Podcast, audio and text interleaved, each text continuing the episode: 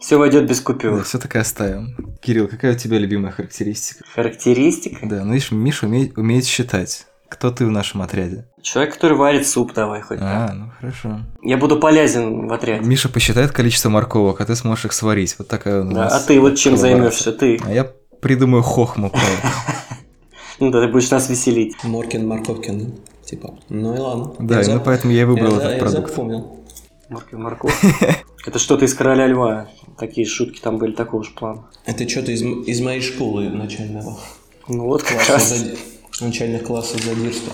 Миша просто учился в этой в школе в Саванне. Ага. В школе в ванне. Так, ладно, пока все это не не вышло из-под контроля, сейчас мы, сейчас мы скоро начнем, минутку.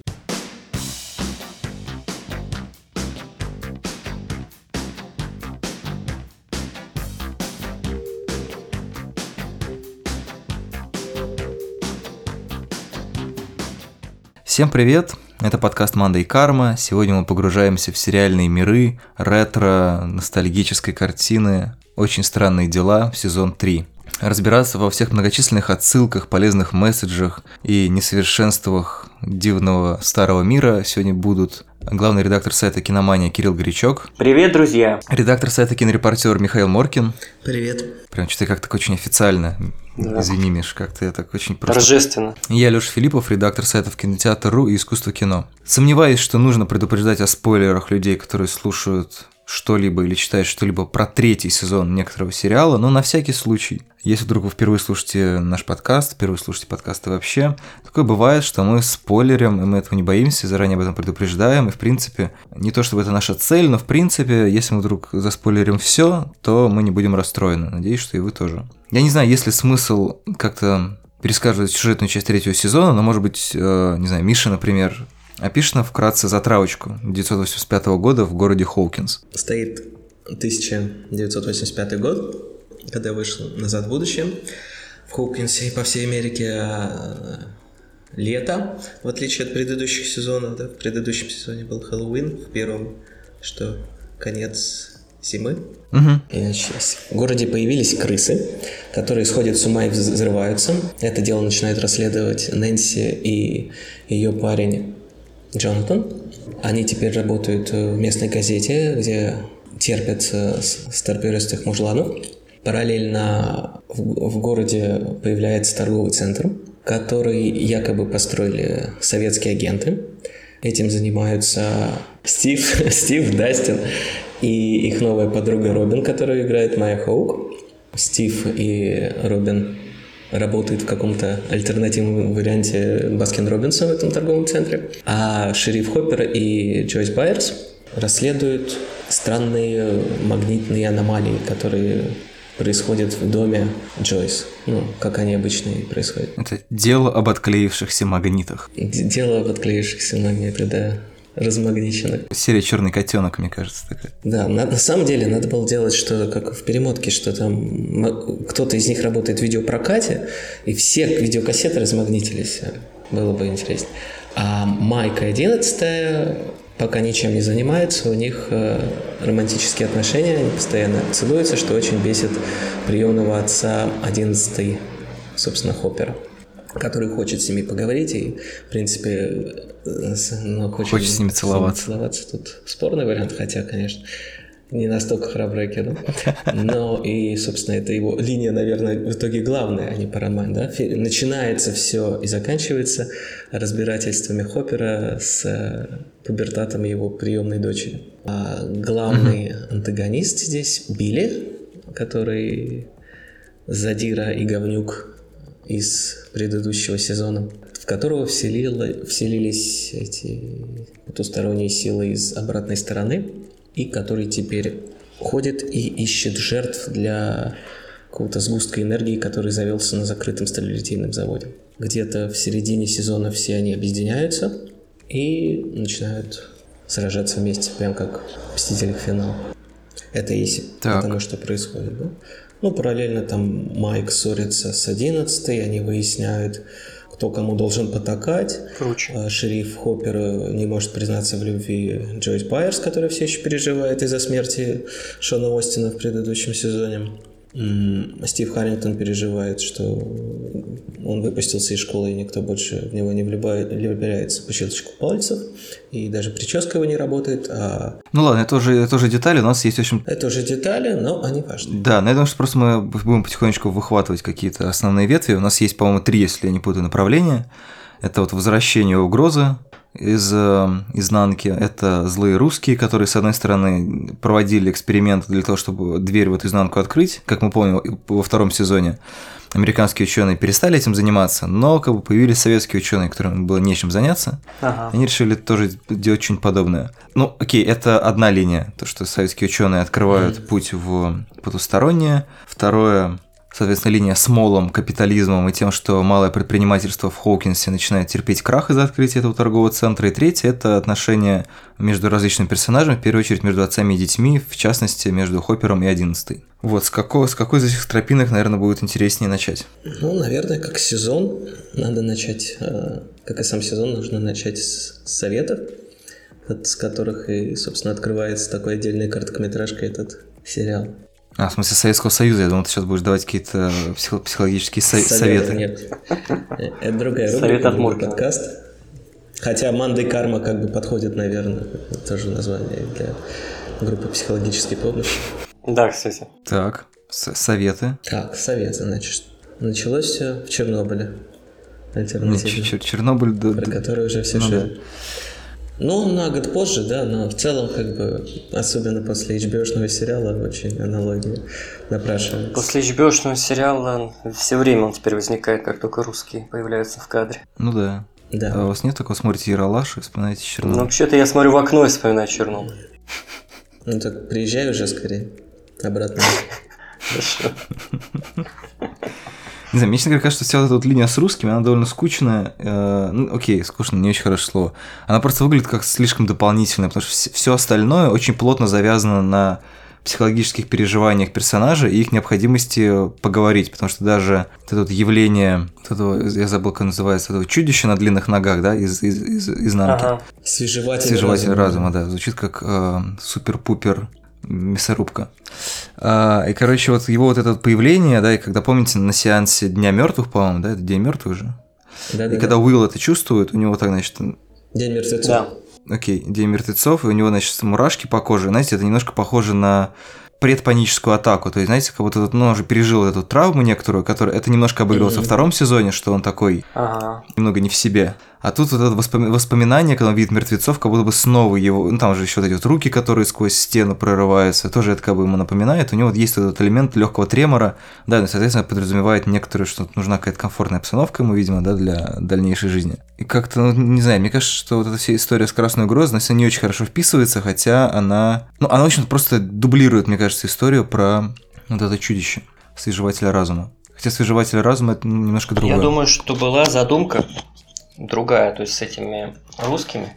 Она появилась тогда, когда они решили пойти по стопам вот нечто и вторжение похитителей тел. Поскольку оба эти фильма так или иначе в 50-х отсылали к красной угрозе. И они думают, давайте вот тоже вот красную угрозу, а еще у нас 80-е, давайте изобразим русских, вот тут, как вот изображали там в «Красном рассвете», там «Рэмбо 3» и так далее. И мне кажется, вот они набросали вот этих вот идей, и скидали их в кучу, но в итоге, да, у них как-то вот эта советская линия получилась второстепенной, и они не дожали историю с вторжением похитителей тел, то есть она как бы начинается, но могло быть настолько интереснее придумано это все, чтобы типа они угадывали, кто там реально монстр, а кто нет, потому что это просто заканчивается уже на третьей или там четвертой серии. Ну да, просто они сразу задали, что все люди, которые, которых вроде как захватил этот монстр, ну кроме, я не знаю, кроме Билли, Мгм. да, Билли, Да. а, что после того, как они взрываются, вот совершенно понятно, что назад они не вернутся. Да. А,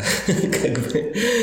Ну, поэтому там еще подобраны такие персонажи, которые никому нафиг не нужны. Да, поэтому, как, им, да, они совершенно похуйные персонажи и, Мгм. э, кинули туда, по-моему, этой девушки, которая там с родителями... Мне только бабушка то, жалко. в обратную сторону, там они вообще, по-моему, не фигурировали, да, в прошлой истории.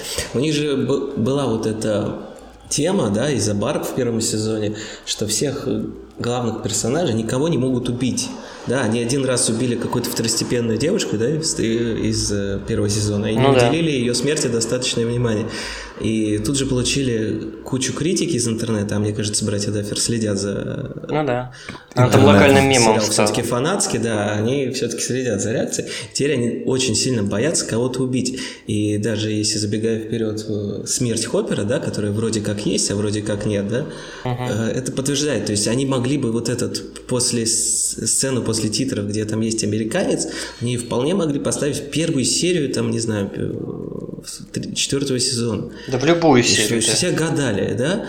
А они настолько боятся, что вот сейчас они все посмотрят и думают, ну все, пи***ц, они убили э, моего любимого персонажа, что они даже сразу же, э, типа, обозначили, что, ну, может, и не убили. Это, типа, А Билли, получается, никого, никто не, никому не нравится Билли. А Билли, Билли, кстати, нравится мне, потому что вот они действительно на нем как-то проехались. То есть они его ввели в прошлом сезоне, он там достаточно неплохо менялся. И здесь достаточно интересная история с ним. Я очень переживал за их отношения вот с мамой. Да, да. С, мам- так жалко с мамой что у них ничего не случилось. Да-да-да. Слушайте, а там же потрясающая первая серия, в которой, по-моему, четыре свидания, и все четыре не складываются. Да-да-да. Типа такого. То есть там как бы такая драматургия. А сейчас, короче, да будут свидания, типа и много свиданий в одну серию. Будет много мороженого, все мороженое в одну серию. А, Мгм. ну, в общем, мне, мне нравится это описание, то, что все скинуто в один мешок. Мне кажется, это, в принципе, действительно драматургическая метода братьев Даффер. Или Даффер, Да. не знаю. Драматургическая и, в принципе, референсная, потому что у них 80-е также соседствуют с 70-ми. С, э, вся вот эта линия с Молом, это, по-моему, вообще из э, «Рассвета мертвецов», который... Ну там я искал отсылки к нему, но, блин, там их по сути ну, там нет. нету отсылки, но там есть вот этот громадный символ э, в виде торгового центра, который, в принципе, по-моему, больше всего в кино фигурирует у Кевина Смита и у Джорджа Ромеро, Мгм. где торговый центр это один из 78-го, другой из 94-го. Причем здесь 80-е понятно только из-за темы капитализма, которая там очень сильно бравировалась. Но, в принципе, ромеровский э, фильм тоже очень похож из того, то, что я беру, да, там все герои укрываются в этом торговом центре, в котором, оказывается, есть куча потаенных комнат, где много всего можно найти и использовать Мгм. в борьбе со злом. Ну, тут- они, в принципе, и все такие референсы делают, да, то есть у них же нет таких прям офигеть, как прямых цитат, которые вот кадр в кадр, да, как король лев, как я понял. Не к ночи будет помянут король лев. Но на самом деле я сейчас хотел бы вернуться к э, сравнению с вторжением похитителей тел. Кстати, интересно, что э, мнения разделились, потому что одни видят в третьем сезоне в большей степени влияние чужие среди нас, что, честно говоря, мне немножко, мне, мне кажется, как раз это, видимо, просто перепутали с вторжением похитителей тел, потому что Да, мне кажется, да. Потому что, ну, как бы там есть, конечно, кап- капи- капиталистическая тема, Но она про-капиталистическая. но вот эта механика, она как раз э, больше позаимствована из э, фильма про инопланетян, которые подменяют людей. И действительно, в принципе, вот именно в «Вторжении похитителей тел» вторых, которые вышли в каком там 70 в 70 68. каком-то году, да, там же есть тоже вот эта двойственность. Если фильм 50-х был про красную угрозу и только, то в- во втором Ага. появлялся еще такой момент, что типа вот люди, долгое время находясь вот на там, там же, по-моему, жена замечает то, что ее муж поменялся, и она такая, типа, с ним что-то не так. Там есть психолог, который объясняет, это понимаете, когда там Да, вы долго да. живете с человеком, там он меняется, бла-бла-бла. Вот эти вот две линии, действительно, это очень прикольно. То есть, это вот этот страх перед э, другим человеком, когда ты не понимаешь, как он может поменяться, там, не знаю, что он может он оказаться там э, коммунистическим шпионом, а может быть просто там уже время вас развело в разные там какие-то пространства. Это как бы очень классная связка, но она действительно довольно хило работает в сериале. Ну, то есть, на самом деле, это парадокс же, да? У них две основные линии, две линии из трех, в итоге обрываются просто потому что. Первая это вся с Да. красной угрозой, она типа такая есть, есть, есть, потом драка, конец. А вторая линия с тем, что люди как бы пытаются ну, найти какую-то близость, да, это вот эта линия с Билли, которому, который такой забияк и негодяй, потому что он очень любил маму, да, и как бы когда родители развелись, для него это стало большим ударом, ему очень не хватало кого-то этого какого-то внутреннего тепла. Это все показывается буквально одним, одним флешбеком, и потом в конце, когда, значит, одиннадцатый ему говорит, я помню, это была волна там трехметровая, ты сказал ей нет. Ну, тоже это Мгм. все как-то, мне кажется, очень сильно сливается. Как-то Ну, это... то есть это на самом деле и не обязательно было, если его убивают, ну и чего, типа, развитие персонажа, ну и а зачем оно нужно в итоге? Ну, если честно, как бы, мне кажется, его слили вообще, этого персонажа. То есть он мог быть реально интереснее и в дальнейшем как-то проявиться. А так, ну, все. Представляете, если они на, на самом деле воскреснут с Хоппером вместе, там, в изнанке. Да, И прям за ручку Будет придут, такой да. Том Сойер и Геккельбери Финн у них будет там. Мгм. Да, ну, в целом это же Предыдущие сезоны были такие непроработанные. Первый сезон был самый интересный, потому что в нем, по-моему, единственным была какая-то загадка, была какой-то, был какой-то саспенс, потому что за Уилла, которого похитили, действительно все переживали, потому что Уилл, он там вообще, в принципе, не появлялся, да, он появлялся только в сценах, где кто-то его держит, он совершенно не раскрытый персонаж. Из-за него, соответственно, переживали, да, он такой был двигатель сюжета. А потом они как-то расслабились, и у них вот эти все сцены и все ощущения, да, то есть им нужно вот это быстрое действие, типа, а вот тут мы сильно надавим на слезу, как Билли, да, просто покажем, как он, он с мамой занимался серфингом. Чем, чем занимался? А, серфингом. Ну, серфингом, да. А с другой мамой? С другой мамой он попытался заниматься уроками плавания. Да. Ну, то есть человека тянет к воде. Но и сериал тоже. Но в этом плане, конечно, они никуда не продвинулись. И просто да. на автомате делают, да, то есть там все вот эти сцены, где все герои объединяются, и камера подъезжает, и там появляется какой-то ботинок камер в кадре, и отъезжает, это главный герой приехал, типа, ох, и а сколько-то раз там клишированный момент, когда в последний момент кто-то появляется и всех спасает. Это там, по-моему, в каждой серии было в этом сезоне. То есть это все на таких ощущениях держится, как и весь сериал, никакого там особого, по-моему, диалога с той культурой нету, он весь такой референсный, милый, милый и на легких каких-то ловках и эмоциональном. На легких щах. На легких щах, да. Но я обрадовался, что хотя бы здесь, в отличие от второго сезона, финал получился не такой сахарный, типа, что типа все счастливы. Здесь хоть заметно, что как-то вот, блин, наступило взросление, надо разъезжаться. То есть все ты рад, что их потрепала жизнь? Ну да, как бывшие связи, которые все удерживали на одной ноте уже три сезона, они как-то рушатся, и есть надежда, что дальше что-то будет интереснее, хотя я все равно сомневаюсь. Ну вот просто жалко, что его не закроют, как Freaks and Geeks, потому что вот если Freaks and Geeks также закончились, да, первый сезон, все разъехались, непонятно, встретиться или нет, ага. но кажется, нет. Здесь все то же самое. Но нет, не закончилось. Да, было бы хорошо, если так кончилось. А тут, видимо, будет как в Оно 2, да, они вернутся. Ну, кстати, было бы интересно, если бы они действительно сняли с другими актерами спустя 30 лет. Ну, Именно что спустя 30 лет. Снять, да. Но, типа, действия, чтобы... Они сняли с актерами из Твин Пикса продолжение. Вот это было бы хитро. Слушайте, ну вот, кстати, один из э, вопросов, которые задавали к этому выпуску, я, по-моему, mm-hmm. этого не озвучивал, но, в общем, в, в пабликах подкаста можно задавать вопросы, я там периодически пишу, что мы будем обсуждать, и люди нас спрашивают а, наше интересное мнение. А, ну, в общем, вопрос в том, типа, как, как это все дальше будет развиваться, потому что очевидно, что сейчас сериал предполагает, что ну, он покинет определенные рамки, скорее всего, будут покинуты рамки Хоукинса, скорее всего. Это либо вырастет географией, как, ну, наконец-то, либо что-то еще, либо они вернутся, и там, не знаю, будет следующий сезон, связан с каким-нибудь возвращением на летние каникулы, и снова нечто из изнанки, mm-hmm. значит, полезет. Ну, просто, ну, реально, мне кажется, в третий раз, когда уже это все начинается, там это должно было быть не, не так выглядеть, когда Уилл покрывается мурашками и говорит, о боже, там освежеватель разума рядом, а типа, что, опять? Угу. Ну, я думаю, что даферы, они вообще наложили себе таких столько граблей, знаешь, на которые придется наступать. Уже во втором сезоне, когда они ввели вот этих, типа, что есть еще девочки с этими со способностями, еще есть вот это, вот это. А в итоге заметно, что они не знают, что с этим делать, поэтому в этом сезоне вообще этого не было. Они вообще боятся теперь подступаться к этой гигантской машине, которую они хотели когда-то, наверное, сделать. Но в итоге всем интересно смотреть, да и у них получается лучше это делать, когда просто отношения подростков, милый город, референсы, все приятно и клево.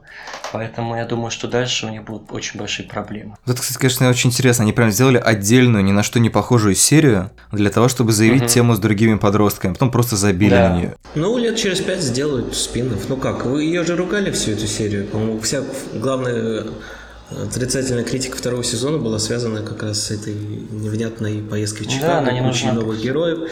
Как бы, ну, лет через пять, когда это закроют, они сделают там какой-нибудь дешевый с другими шоураннерами более дешевый, скажем, сериал про них. Чё. То есть ты, ты серьезно думаешь, что они не стали отрезать, потому что была критика этой серии? В том числе, мне кажется. Тут очень много персонажей, просто зачем заявлять еще одних? Они с этими не до конца знают, что делать. Ну и там как бы... Как бы, по вообще это, по-моему, 11 растеряла какой-то, не знаю, свой Шарм? потенциал, потому что она была вот такая одна, Потом оказалось, что таких ну, много, да. уже как бы... Она была центральным персонажем вообще в первый Not сезон. so special anymore. Да. Какой ты циничный, Михаил, а? Все уже. Чувства прошли.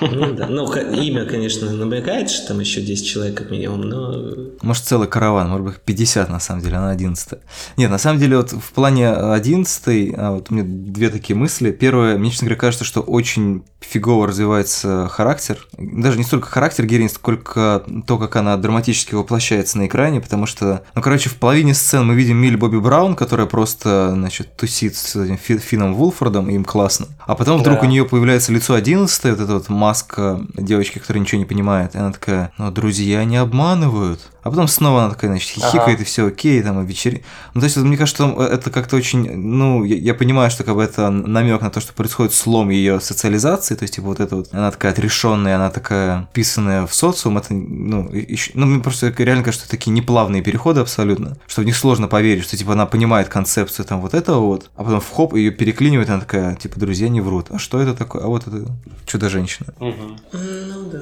А второй момент, мне, кстати, интересно, а, вообще насколько... Мне просто ощущение, что, в принципе, в фильмах 80-х, особенно в подростковой фантастике, тоже характеры не то чтобы мощно разрабатывали, да, в каких-нибудь балбесах, на которых Даффер очень сильно ориентировались, там, в общем-то, не то чтобы пиршество драматических характеров. В целом, да, но здесь же как раз идет упор, они стараются как-то их развивать, потому что, блин, это сериал, и здесь надо это делать, потому что иначе это будет неинтересно. Ну как, хорошо, но как бы мало развивается Уилл, мне кажется. Как самый, по-моему, из них персонаж, с которым постоянно что-то происходит, он все время один там, Но мне нравится сцена, когда он хотел играть Dungeons and Dragons, а с ним никто не играет. да?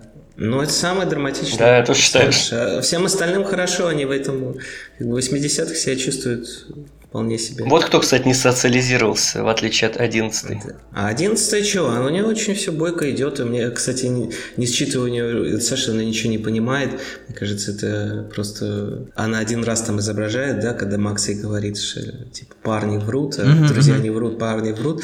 Но это типа она ее изображает, чтобы напугать э, Майка, но при этом... Не знаю, интона- интонация там точно так же, такая же была. Я думаю, в Годзилле у нее более-менее такая же интонация, но в целом как она вполне себе хорошо встроилась в социум, несмотря на то, что живет где-то в лесу и общается только с Майком. Вот э, там как бы заявлена тема через, э, через Макс, что вот она, оказывается, может быть сильной и независимой, как э, Даффер это видит было в 80-х. То есть нужно просто сходить заняться шопингом под Мадонну, Там Мадонна разве была, да? Да, Material Girl. М, мгм. это же песня, Кирилл, наверное, хорошо расскажет, про что эта песня, да? Все понятно про что. Ну, то есть там же про девушку, которая, типа, ну, якобы лирическая героиня Мадонны, типа, предпочитает какие-то материальные блага всем неудачным бойфрендам, что-то типа этого. В этом, кстати, мне кажется, в том числе капиталистический вот этот подтекст э, третьего сезона, который, в отличие от Ромера, которого там, да, у него была такая критика, да, наверное, Мгм. все-таки не настолько, кстати, автоматическая, как ее вроде все считывают, но она там, в смысле, не была такая явная, как, не знаю, где сейчас это было. Не знаю, мне кажется, там довольно явно у Романа. Она явная, но она такая, как бы... Типа, люди умирают и идут все равно в торговый центр, знаешь, типа, мне кажется, сразу и понятно. Ну да, ну да, да, в целом да, но здесь она вроде присутствует, то есть они пытаются как-то вот с этим, ну и с этим фильмом вступать в диалог, но что они делают, да, они говорят, что капитализм э, это в принципе хорошо, да, потребление, то есть тут они, 80-е как бы отсылаются к ним не через фильмы, а через продукты еще очень много. Там очень много продукт плейсмента того времени, да, там, и он ну, как бы показан как ностальгический, то есть это такая, такие же продукты, которые вызывают радость и ностальгию у людей, и они не показаны плохо, да, они показаны хорошо. И тема, что единственный там хороший советский персонаж, он как бы все это понял и быстро переметнулся на сторону американцев. Ну, Это классический троп вообще этих американских фильмов Это не классический троп, это классический троп, в принципе, всех актеров, которые тут играют русских. Это русские, которые переехали в Америку в 80-х. Ну. И как Не, бы... ну просто этот сюжет еще с Ниночки с Греты Гарбо, знаешь, что типа вот советская шпионка узнал, как хорошо в Америке, вот Да, она- ну, в целом, так, наверное, и происходит в жизни, да. 80-е. В целом так и есть. Подкаст записан при поддержке э, посольства США в России. Не, ну как, там был фильм 80 с Робином Уильямсом «Москва на Гудзоне», да, там, в принципе, более-менее такой же сюжет, просто борода была. Получше. Кажется, что «Очень странные дела» — это сериал с бородой. Угу, бородатый. С усами. Пока что. Не знаю, так на самом деле это очень интересная линия, потому что формально действительно в каком-то смысле очень странные дела. Мне кажется, и представляет себя как товар, да, то есть они представляют себя как Да. банку Пепси. То есть когда там вот этот монолог Мгм. Лукаса про то, что, ну, понимаете, вот эта новая Кока-Кола, как бы это классно. Старая Кока-Кола это хорошо, это как нечто 50-х, но типа новое это вот как новое нечто. Нечто Карпентера. Да. И мне больше всего, на самом деле, в, это- в этом смысле интересно в сериале то, что, ну, там реально как бы фигово развиваются персонажи. Они, они довольно как бы симпатичные, они там какие-то там графичные, можно придумать какую-то внутреннюю драму, увидеть в них какую-то там подростковую трагедию или эволюцию. Но это все настолько супер схематично и настолько, возможно, по-хорошему наивно, возможно, по-плохому наивное. Ну, не знаю, мне просто, просто трудно, конечно, отделаться от ощущения, что это все действительно такое вот очень, ну, реклам, рекламно-буклетное, короче. То есть вот как-то у первого сезона за счет компактности, несмотря на все многочисленные отсылки, было все-таки ощущение, что это какая-то такая вот маленькая история, но она прожита вот в этом моменте, ты получил как бы этот опыт, и все. А когда он начинает ну, развиваться дальше, он обрастает какими-то ненужными Да. подробностями, он обрастает тем, что он движется, но на самом деле движется на месте. И там, по большому счету, я бы не сказал, что они как-то мега эволюционируют. Ну, это ремейк первого сезона, по сути. Да. Раз за разом. Ну тут получается, да, что и сами актеры, и герои стали этими продуктами. То есть, если, значит, в первом сезоне они были как бы, ну, с чем-то новым, вот эти все артисты, они все такие обаятельные, веселые. Уже к третьему видно, что мы смотрим на самих этих актеров, а не на персонажей. Ну, это как с Гарри Поттером тоже потихоньку, это ты смотришь на Дэниела Рэдклиффа, а не на Гарри Поттера. То есть, мне кажется, это беда всех вот этих вот франшиз, где дети э, выступают главными героями. Ты смотришь, как они растут, и, именно как э, рассматриваешь какой-то продукт, во- в- точнее, ну, какой-то перетекающий во времени. Ну, да, ну, в принципе, что, он у Линклейтера тоже в Бойхуд, как вот. Отрочество. Ну, Линклейтера все-таки другая задача. У него другая задача, но а- аналогии тоже, да, то есть просто как можно. Растут в кадре, и вот тебе все развитие. У меня просто на самом деле родилась теория именно на просмотре третьего сезона. Есть же вот это сейчас, может быть, слышали популярная теория о том, что самое крутое в драматургии это развитие характеров. То есть, типа, не так важна история, Так. сколько то, как эволюционируют характеры. Люди прям очень сильно всматриваются в арки персонажей. Там, не знаю, даже в Мстителях, когда там есть какие-то эволюции Ну, персонажей. мне кажется, это больше к сериалам относится. Ну и к сериалам в том числе, ну, как бы «Мстители», понятно, это тоже огромный сериал, поэтому там есть какая-то обычная история, Ну, это как да. эволюционирует перс- И мне кажется, на самом деле, как бы именно вот эта фиксация на эволюции отдельного персонажа, это во многом и беда, во всяком случае, для меня в восприятии «Очень странных дел», это прям ключевая проблема, потому что проблема с развитием персонажа в тем, что там очень многое дается на откуп тебе самому. То есть там, ну, если это персонаж как бы вот такого плана, как в массовой культуре 80-х, то есть, знаете, такая оболочка, которую ты сам должен через свой опыт наполнить какими-то смыслами. Да, то есть Да. он должен быть максимально как бы внешне пестрый, чтобы тебе было интересно как-то с ним взаимодействовать, но при этом внутри максимально пустым, чтобы тебя, ну, как бы ничего не сбивало, чтобы его опыт как бы не мешался тебе. Сейчас такого в фильмах очень много. При этом, почему я так все время вспоминаю про первый сезон, мне кажется, там была какая-то концепция, может быть, она случайно получилась, да, то есть это, это был про, некоторый продуманный э, первый сезон. Потом он начал развиваться именно с точки зрения, как бы развивались персонажи, которые у нас, естественно, должны до опупения взрослеть. И это Ага. все привело к тому, что эти линии начали рассыпаться. И то, что мы видим, э, типа, даферы такие заявляют сначала, смотрите, мы вам сделаем классную, ни на что не похожую серию в Чикаго, там будут разные другие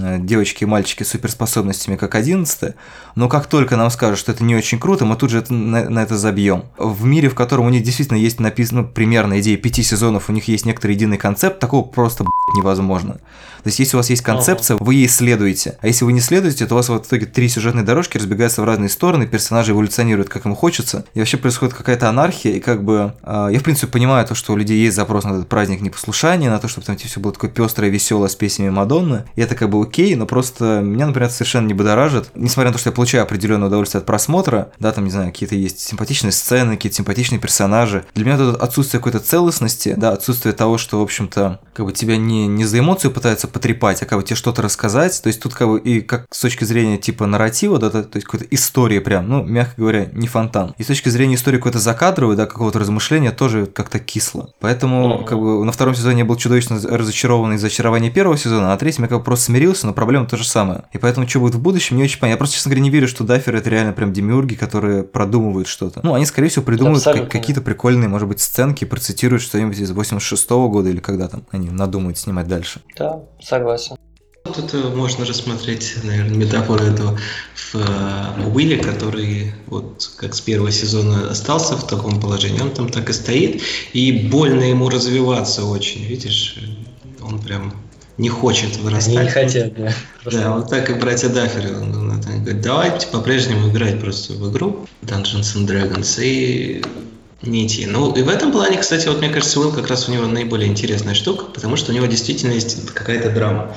А у других никакой драмы нету, и в целом это сериал, который очень боится, мне кажется, а, как-то ранить или эмоционально плохо сделать зрителю. То есть даже смерть шерифа, исчезновение даже, скажем так, оно как бы... Приятно делает, да? Ты что наконец-то. Оно как бы каким-то таким извиняющимся тоном. Ты они понимаешь, красиво ему это письмо написали. И вот угу. у него прям такая законченная арка, но при этом она не болезненная, она дико... Банальная. Слезливая просто, эмоциональная, но она такая очень как, скучно сделанная самыми простыми трупами, закадровым текстом, монтажом разных героев, которые читают и плачут. Ну, то есть, и в конце, да, вот этот бонус в виде намека на то, что Русские еще вернутся. Ру- русские вернутся в «Мстители. Финал». Слушайте, а мне кажется, что Уилл на самом деле будет какой-то очень интересный персонаж в будущем, потому что, видите, тут же у нас э, заявлена первая лесбиянка, да, то есть, вот, или не знаю, ну да, по-моему, лесбиянка, которая Господи, Робин? Как из... Робин, да. Мне кажется, что это довольно нетипично как бы для 80-х. То есть там очень много было таких фигур умолчания и намеков, но впрямую это не проговаривалось. Ну, в кино так точно, да. И мне кажется, что в этом как раз вот интересно, интересный внутренний конфликт фильма, который, с одной стороны, эстетически, сюжетно и всячески пытается работать с 80-ми, а с другой стороны, ну, понятно, что это взгляд из сегодня, да, и, например, у Димы Соколова была интересная версия, что это Ладно, я боюсь переврать, но если, если я правильно, правильно помню, что там как была, была идея в том, что ну, это действительно, короче, условно говоря, такой э, сериал «Детское воспоминание», да, то есть, который очень сильно переваривает и гротесково переделывает ту эстетику, которая тебе была знакома по детству, там, знакомая или ты ее вспоминаешь. То есть, да, это претензия к очень странным делам, которая в том числе близкая мне, что это типа больше 80-е, чем сами 80-е. Да, и как uh-huh. вот если это рассматривать как внутренний мирок братьев Даффер – который, с одной стороны, использует эту эстетику, потому что она им очень нравится, с другой стороны, все-таки мыслят уже как ну, категориями закадровыми, да, то есть они не стремятся оставлять персонажей в логике того, какими они были бы в сериалах и фильмах 80-х. А, это, с одной стороны, ну, как бы закономерно, да, мы все произведение создается с, с поправкой на новое время. Ну и, короче, на самом деле это э, может вырулить к очень интересному моменту, что в итоге вот эта эстетика 80-х, она будет потихонечку распадаться, да, то есть э, и так уже персонажи, они меняются гораздо сильнее, чем ну, не то, что они, меня, они, как мы уже выяснили, не очень сильно меняются, но при этом про них иногда или с появлением новых персонажей или про старых выясняется что-то такое, чего бы не могло выясниться в 80-е. И, то есть было бы довольно забавно, если, например, персонаж Уилла вдруг окажется асексуальным персонажем, да, то есть это как бы такой просто такая мощная фига а, всем вот этим вот одержимым сексом подросткам из 80-х. Или вдруг он окажется, там, не знаю, гомосексуалом, потому что уже во втором сезоне как-то, мне кажется, что у них был такой очень особый вайп с Майком, например, да, который, в общем-то, ни во что не вылился, вряд ли выльется, но тем не менее. Да, то есть у нас есть как вот эти вот... Он, он поэтому остается для нас абсолютно непроницаемым, мы про него ни черта не знаем. Угу. И у него нет девочки. Я так понимаю, что довольно ограниченное число, в принципе, девушек в ну, городе. даже Дастину сделали девочку. Из Солт-Лейк-Сити. Из Юты, ну да. Да, из Юты, пардон. Ну, сказать, понимаете, две девочки на город, и еще одну пришлось в другом штате искать. Make America Great Again, как говорится. из второго сезона как раз, Specials. А, ты думаешь, вот так вот будет? Нет, так не будет. Нет, хорошая была бы, да, линия. Я тоже думал о том, что, скорее всего, его могут сделать гомосексуалом. Но вообще, если уж говорить о хороших сторонах, то действительно вот парочка хороших сторон сериала. Да, то а то мы просто что-то раскритиковали, а там есть все-таки хорошие вещи, которые мне лично было интересно наблюдать. Это как раз за трио вот этого Стива, Робин и Дастин, они такие милые и безумные. Какой-то, какой-то расист выкинул просто сестру Лукаса из этого трио. Ну, она... А, блин, там еще сестра тоже Лукаса. такой. Она, кстати, классная. Я забыл еще про ее существование, но она действительно, наконец-то, хоть кто-то действительно дал ей реплики какие-то, а то она была просто такой задирой. Так она и осталась задирой, мне кажется. Ну, теперь она прям реально клевый персонаж, мне понравился. Хорошо, что они ее придумали заново. Да, слушай, хорошо, что напомнил. И вот Слушай, это... не, она, она же не придумала, она, она во, всех, во всех сезонах она появлялась не, не, не намножко, чтобы поругать Лукаса какими-то вот Да, такими она просто из-за угла вылезала и типа какую-нибудь хрень говорила. Ну да. А теперь она говорит хрень, ну, как бы в центре кадра. Да, но мне нравится. И это очень органично получилось. Она их хорошо там контрастирует с этим, с тем же Дастином. Я, кстати, думал, что вдруг у них будут какие-то отношения. Они же оба поняли, что они задроты и так далее. Угу. Ну, не, мне понравились их отношения. И вот, вот э, вся линия с этими четырьмя героями, э, даже несмотря на довольно карикатурные, смехотворные местами вот эти моменты на советской базе, ну, по-моему, очень классно. И особенно Робин классно играет. По-моему, он там вообще лучше всех играет. Потому что mm даже такие ветераны, как Вайнона Райдер и этот, как его, Дэвид Харбор, они что-то как-то уже по накатанной пошли. А Харбор вообще, по-моему, Хеллбоя там изображает периодически что-то переигрывает, кричит, что-то там. Зачем это надо? Вообще, по-моему, другой был персонаж раньше. Не, ну, конечно, можно понять, что он типа там волнуется в присутствии любимой женщины. Но, но когда Вайнон Райдер одела в советскую форму, в принципе, это Искупила. много искупила. Да. Это было круто. Не, правда, действительно, блин, как зовут? Марта Хоук, да, актриса? Майя, по-моему. Майя Хоук, дочь, Умы Турман и Итана Хоука. Она там прям очень, очень интересно выглядит. А все остальные действительно чудовищно переигрывают. Блин, на самом деле, с 80-м это действительно смешно. То есть, это как бы, знаете, такой вот, такой нем- нем- немножко сумасшедший мир получается. То есть, понимаете, значит, он звонит своей девушке в Юту, чтобы узнать у нее... Блин, как я уже забыл, какое число он там должен был узнать. Число. Это-. Это не для гуманитариев. Да. Не, не, ну, как- что-то другое было. Ну, неважно, я уже забыл. И, короче, вот он, мне, значит, ей звонит, говорит, это срочно, вопрос жизни и смерти. Она такая, нет, пока не споешь, я тебе не помогу. Да. Я бы очень хотел посмотреть версию, в которой из-за этого, короче, все умирают. Пока он поет. Нет, он, он- он такой типа, слушай, нету, нету времени объяснять, короче, срочно напомни мне, как называется, а, пос- или постоянная планка это была. Типа, срочно напомни мне это число. Он говорит, нет, типа, ты мне не звонил неделю, а пока не споешь, не помогу тебе. Потом такая, типа, Дастин, Дастин, они уже все мертвы. Слушай, Да. ну на самом деле так случилось. Шериф умер исключительно из-за этой телки из Юты. Потому что, как бы, если бы они тут нажали эту кнопку на пару секунд раньше, ему бы не пришлось вы- вываливаться из окна этой лаборатории. И они бы успели. Они же там за секунду до поворота ключа это не успели сделать. Пришел этот русский терминатор и все захерачил. Поэтому я, в принципе, считаю, что девочке этой нужно в следующем сезоне все это рассказать. И чтобы у нее было груз вины на, на все четвертый Она покончила с собой. Да, и, а Дастин тоже вот... Потом Дастин покончит с собой, да, потом Лукас покончит с собой, да. потому что лучше. Дастин был... Вот, вот развитие четвертого сезона. Чернуха В такая. принципе, оно так и вот развивается. Потом туда придет, да, зла 11 То есть... Еще мне, кстати, кажется, у них переход достаточно жесткий между 11 и Макс, потому что они вроде как, она ее немножко не любила во втором сезоне. Как-то они резко подружились. Ну, девочек мало, да, наверное. Ну, как Макс мы выяснили, в принципе, нет, нет не других девочек, поэтому, в принципе, выбор был невелик. Хуже Ну, да. всех играет вот эта парочка, который Чарли Хитон и вот эта вторая. Ужасно. Которые работают на почте или где там они? Что, типа журналисты. В журнале работает, в газете, на почте. Ужасно, слушай, они хуже всех просто играют. Особенно этот парень. Да, да, нормальный, по-моему, парень. У него просто лицо этого испуганного Эдварда Ферлинга, я очень... Кстати, да, я думаю, кого мне напоминает? Мне кажется, у него лицо из, из фильма «Реаниматор» скорее. Ну, вообще никакой персонаж тоже. Он был тоже интересный в первом сезоне, такой, типа, отшельник, такой фотограф, типа, искусством там занимается. Его никто не понимает, а сейчас просто чувак. Ну, как только у тебя отшельник и фотограф э, появляется девчонка, все. Ну да, может быть. Больше ты никому не интересен, как драматичный персонаж. Жизненные, сове... Жизненные откровения с подкаста «Манда и карма». Это точно. А как раз Стив хорошо пошел. Да, Стив прямо во втором, во втором сезоне очень выправился, в третьем. Угу. Он самый интересный там. И в плане вообще как сериальный персонаж. он Да, да, у него, у него действительно есть развитие. То есть, в принципе, тут какое-то развитие есть после того, как ты заканчиваешь школу. Он и играет хорошо, и ю- юмор может э, вытягивать хорошо, так что классно. В фильмах, правда, не разбирается ни черта. Ну это да. Видеопрокат его не возьмут. Или его взяли в итоге, да? Слушай, ну судя по всему По взяли. блату, по блату. Мне кажется, мне кажется, взяли, да.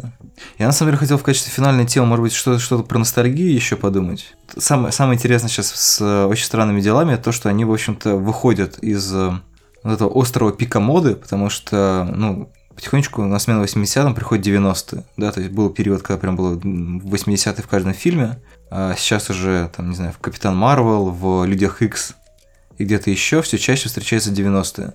Мне интересно, как даферы будут, что они с этим будут делать. Я думаю, они не дотянут до 90-х просто. Ну, думаешь, они Ну, прям есть погоду это- будут делать? Ну, либо им нужно, типа, следующий сезон выпускать через 5 лет. э, Да ладно, они сейчас быстро вырастут, может, или, даже ты, через или, ты, или ты имеешь в виду, что они, типа, с- просто снимут следующий сезон Не, мне как раз интересно, что они могут сделать. В 90-х. Типа. Или ты имеешь в виду, что просто 90-е начнут с 80-х, просто как... год не изменится, а приметы появятся. Я не знаю, я просто говорю про то, что мне кажется, что все-таки часть резонанса очень странных дел была с тем, что про 80-х тогда было очень много вокруг. И Ага. когда поменяется вот эта атмосфера вокруг четвертого сезона, когда уже будет больше акцент на 90-х, я думаю, что это все-таки нанесет определенный ну, определенный такой удар, ну, подсознательный удар по сериалу, потому что все-таки, мне кажется, будет небольшой. Ну, то есть понятно, что многие останутся в восторге от этой эстетики, но как-то она просто будет уже ну, выглядеть немножко дважды устаревшей, как бы. Ну, я думаю, что вообще 80-ми увлеклись, ну, вообще рубежом, наверное, 80-х, 90-х, как временем, наверное, какого-то перелома для многих. Э, Типа, что это время, когда не было мобильников, там, знаешь, интернета, и люди по-настоящему там общались. В принципе, первый сезон был классный тем, что они реально решали проблемы без гаджетов, как. И я думаю, что, в принципе, я думаю, там и останутся, потому что чем дальше идти, тем вот эта идея сама, вот этой понимание той эпохи какой-то переходной и ностальгии, поэтому именно смене вот этих эпох, мне кажется, она именно останется. Потому что такой прям ностальгии по концу 90-х и нулевых, они, в принципе, пока, мне кажется, ни у кого не будет. Потому что там нет каких-то прям таких примет, которые выделяли бы их на фоне современности. Ну да, там, может, какие-то сайты были смешные, там, или какие-то тоже продукты, но они не настолько, как бы, могут э, резонировать, как вот то время, когда еще вот как бы вся поп-культура была, по сути, одна у всех. То есть все люди примерно пили, ели, слушали, смотрели одно и то же. Ну, то есть ты думаешь, что отчасти вот эта ностальгия по 80-м, ностальгия по странным делам, это все-таки ностальгия по некоторому, ну, условно говоря, канону, да, то есть то, что вот сейчас вот у всех очень разный бэкграунд, Мгм. это все более очевидно. Да, я думаю, да. Я думаю, что да, это тоска по какой-то вот этой одной истине, знаешь, типа вот, что есть какой-то вот мир понятный, знаешь, и он у нас всех одинаковый, да, типа мир вот как раз такого Хокинса, который микромир Америки какой-то 80-х, да, и всем хочется как-то туда, потому что там все понятно, и все хорошо, и все дружат, и любых демонов можно победить, э, взявшись за руки там. А сегодня как бы это ничего не получится, потому что все люди как-то немножко разобщены там и так далее. Ну вообще как бы информационные поля разные совершенно. Не, ну можно просто перенести. В четвертом сезоне все уй- отправятся в Советский Союз. Это нормально, да. Даже в начале 90-х, да, как бы...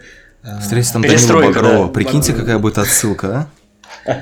Не, ну, Багров, ну, у нас какой год получается? Ну, 97-й, ну, как бы они встретят молодого Данилу Багрова, ну, чтобы было такое. Мальчика еще. Се- э, Выйди из кадра, да.